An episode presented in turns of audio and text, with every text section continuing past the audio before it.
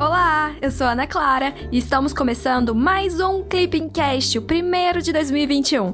Meu papel aqui é trazer uma atualização rápida dos acontecimentos internacionais mais relevantes da semana que passou, mas eu não estou sozinha, viu? Conta pra gente, Romeu, o que aconteceu nessa semana? Ei, Ana, olá pessoal, tudo bem? Meu nome é Romeu e eu tô aqui para ajudar a Ana neste Clipping Cast. Mas antes de começar a falar da primeira semana de 2021, eu quero fazer um brevíssimo resumo das duas últimas semanas de dezembro de 2020. Vai ser VaptVupt. Prontos? Vamos lá.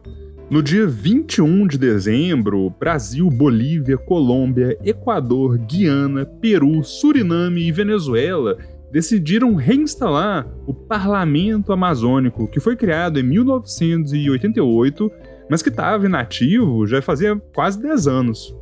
Enquanto isso, no dia 24, foi anunciada finalmente a conclusão do acordo de comércio e cooperação entre o Reino Unido e a União Europeia, concluindo, graças a Deus, o último passo que faltava para a efetiva separação entre Londres e Bruxelas. É isso mesmo, pessoal, foi o último capítulo do Brexit. No dia seguinte, no dia 25, o governo brasileiro proibiu voos internacionais para o Brasil com origem justamente do Reino Unido, então com passagem pelo país, após o anúncio de uma descoberta de uma nova cepa da Covid-19 em Londres. No dia 27, o presidente dos Estados Unidos, Donald Trump, sancionou uma lei que garante 900 bilhões de dólares para programas emergenciais de auxílio aos afetados pela pandemia de Covid-19. Esse não foi o primeiro pacote, não. Na realidade, foi o segundo pacote de ajuda econômica aprovado nos Estados Unidos em 2020.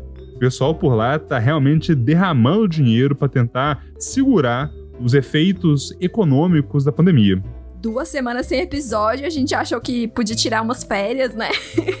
Quanta coisa importante aconteceu, né? E olha que esse foi só um resuminho, assim, que o Romeu fez pra gente. Pois é, Ana, 2020 reservou algumas surpresinhas pro final do ano. Mas vamos focar agora em 2021. No episódio dessa semana, a gente vai repercutir bastante o início da nova legislatura da Assembleia Nacional da Venezuela. Esse acontecimento tem diversas consequências. Como fica o Juan Guaidó? Ele segue sendo reconhecido como líder da oposição por outros países? A gente vai conferir isso daí. Mas também vamos comentar a invasão do Capitólio por apoiadores de Donald Trump, bem como o acordo entre Reino Unido e Espanha sobre Gibraltar e também as mudanças no tabuleiro geopolítico no Golfo Pérsico. Teve mais um punhado de coisas, mas vamos com calma. Juntos, a gente vai cobrir tudo isso. Pois é, né? Pra quem achava que 2021 seria um pouquinho mais tranquilo que 2020, né? Essa invasão do Capitólio acabou frustrando todas as expectativas. Qual a aposta de vocês, assim? O noticiário internacional deste ano vai ser mais tranquilo ou mais tenso que o do ano passado? Mas como ninguém aqui tem bola de cristal, vamos ao que interessa de verdade, o resumão dos dias 4 a 8 de janeiro de 2021, nosso primeirão do ano. Vamos lá.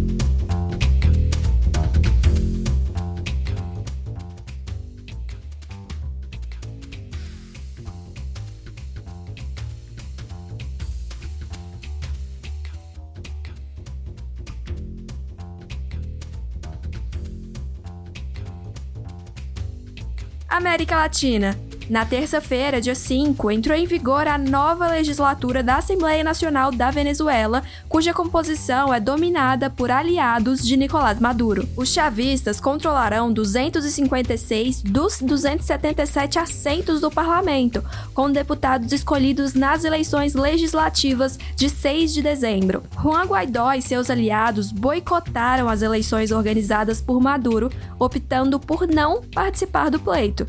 Em razão disso, o início da nova legislatura da Assembleia Nacional também significaria o fim do mandato de Guaidó, líder oposicionista reconhecido por cerca de 50 países como presidente interino da Venezuela. Em resposta, parte da oposição votou pela manutenção dos trabalhos da Assembleia Nacional liderada por Guaidó, iniciativa que foi invalidada pelo Tribunal Supremo de Justiça da Venezuela. Ana, O Grupo de Lima chegou a fazer alguma declaração sobre essa nova Assembleia Nacional da Venezuela? Para que essa ansiedade toda, Romeu, essa angústia?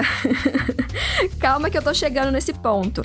Na quarta-feira, dia 6, países que compõem o Grupo de Lima emitiram uma declaração conjunta em que não reconhecem a legitimidade e a legalidade da Assembleia Nacional instalada em 5 de janeiro na Venezuela. Para o grupo de países, essa Assembleia Nacional ilegítima é produto das eleições fraudulentas promovidas pelo regime ilegítimo de Nicolás Maduro. O grupo ainda reconheceu a legitimidade da liderança política de Juan Guaidó, líder da oposição do governo chavista. Ana, rapidinho, acho que é bom lembrar também que Embora o Grupo de Lima seja composto pelos governos de Argentina, Brasil, Canadá, Chile, Colômbia, Costa Rica, Guatemala, Honduras, Panamá, Paraguai e Peru, nem todos esses países assinaram a última declaração conjunta. Por exemplo, a Argentina não vem assinando as declarações do grupo há um tempinho, pelo menos desde que o presidente Fernandes tomou posse em 2019. Realmente, Romeu, eu estava conferindo aqui os signatários dessa última declaração e foram Brasil, Canadá, Chile, Colômbia, Costa Rica, Equador, El Salvador, Guatemala, Haiti, Honduras, Paraguai, Peru e Venezuela. Uai, mas a Venezuela assinou a declaração também?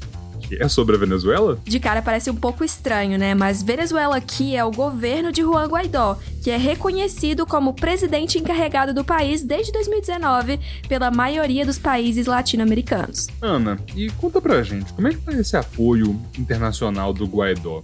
Parece que os europeus pelo que eu vi essa semana, reconsideraram seu apoio ao venezuelano, não é? Isso mesmo. Na quarta-feira, dia 6, a União Europeia deixou de reconhecer Juan Guaidó como presidente interino da Venezuela em um comunicado assinado pelo alto representante da política externa da UE. Inclusive, nesse documento, a liderança europeia também lamentou a constituição da nova Assembleia Nacional Venezuelana após a realização de eleições classificadas pelo bloco europeu como não democráticas.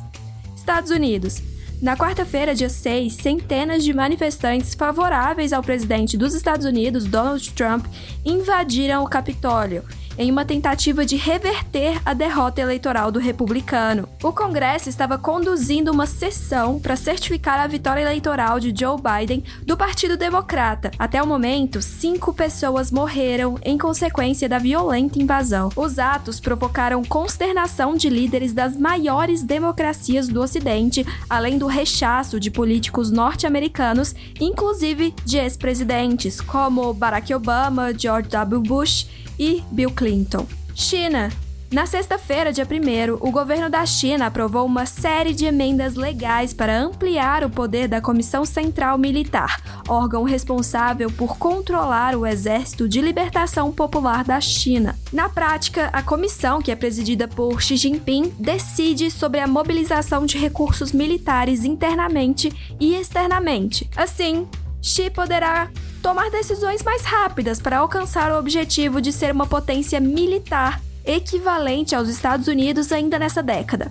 Até o momento, decisões sobre a política militar eram compartilhadas com o Conselho de Estado, o órgão executivo máximo da China, liderado pelo premier e seus ministros. Com a mudança, Xi Jinping institucionaliza e centraliza ainda mais sua posição como o único líder do regime chinês. Reino Unido. Na quinta-feira, dia 31, os governos do Reino Unido e da Espanha firmaram um princípio de acordo a respeito da fronteira de Gibraltar. O acordo permitirá manter a liberdade de circulação na fronteira entre a Espanha e o enclave britânico no sul da Península Ibérica, que será incluído no espaço Schengen, apesar de o Reino Unido continuar fora do tratado. O acordo permite que as mais de 15 mil pessoas que cruzam a fronteira entre Gibraltar e Espanha diariamente possam manter suas atividades, além de permitir que o turismo, muito importante para a economia do enclave, mantenha suas atividades. Ana, você acabou comentando rapidinho aí sobre o espaço Schengen, não é? Queria aproveitar para fazer uma brevíssima explicação do que é isso. O espaço Schengen é uma área em que cidadãos europeus podem circular livremente, seja em turismo, seja por motivos de trabalho, sem terem de passar por controles fronteiriços. Basicamente, você pode passar de um país para o outro sem ter necessariamente de apresentar um passaporte. O espaço Schengen foi criado em 1985 e inclui, hoje em dia, quase todos os países da União Europeia e mais alguns países associados também. Ainda bem que você já foi explicando, porque eu ia perguntar justamente o que era esse espaço, Romeu. Valeu, viu? Inclusive, se você é ouvinte Curtiu essa explicação e estuda para o concurso de diplomata? Corre lá para o Clipping, acesse clippingcacd.com.br para ter acesso à plataforma mais completa para quem estuda para ser diplomata, estudando com autonomia e gastando muito pouco, viu? Ah, e você ainda vai ter acesso a esse resumão aqui, esse podcast inteiro por escrito, que vai facilitar muito a sua vida na hora de atualizar os seus cadernos. Irã e questão nuclear. Na sexta-feira, dia 1, o Irã comunicou à Agência Internacional de Energia Atômica sua vontade de produzir urânio enriquecido a 20%, um nível muito superior ao estabelecido pelo Acordo Nuclear de 2015. Segundo o último relatório da IEA, divulgado em novembro, Teherã vem enriquecendo urânio a níveis de pureza superiores ao determinado pelo Acordo de Viena, 3,67%, mas nunca superou a marca de 4,5% e ainda aceitava as inspeções estritas da OIEA. No entanto, a atitude iraniana mudou desde o assassinato de um dos principais físicos nucleares do país em novembro. Após o ataque atribuído a Israel, a ala mais radical do regime iraniano prometeu uma resposta e o parlamento aprovou uma nova lei que autoriza o enriquecimento de urânio acima dos 20% e acaba com as inspeções da IEA. Oriente Médio.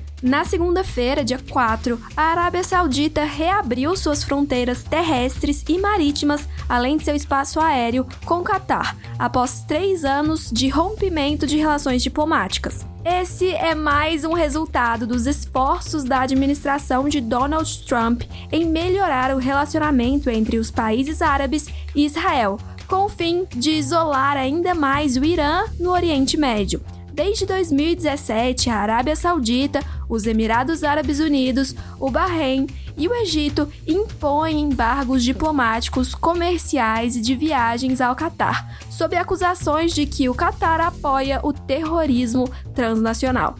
Os bloqueios foram vistos por especialistas em relações internacionais como uma tentativa de punir o Emirado por sua proximidade com o Irã. Na terça-feira, dia 5, os líderes da Arábia Saudita, dos Emirados Árabes Unidos, do Bahrein e do Egito declararam o fim do embargo econômico ao Catar, imposto em 2017. Os dirigentes dos seis países do Conselho de Cooperação do Golfo, CCG, assinaram dois documentos: a Declaração de Aula e um comunicado oficial, cujo conteúdo ainda não foi divulgado.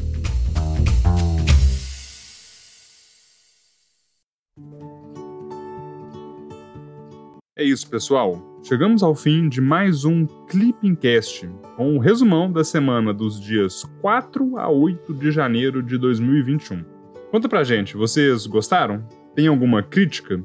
Manda uma mensagem sobre o conteúdo do podcast pelo nosso Instagram, o arroba clipping_cacd. Também vale compartilhar nas suas redes sociais sua rotina de estudos no Clipping, viu? Vamos adorar acompanhar sua jornada rumo à diplomacia. Até semana que vem. Tchau, tchau.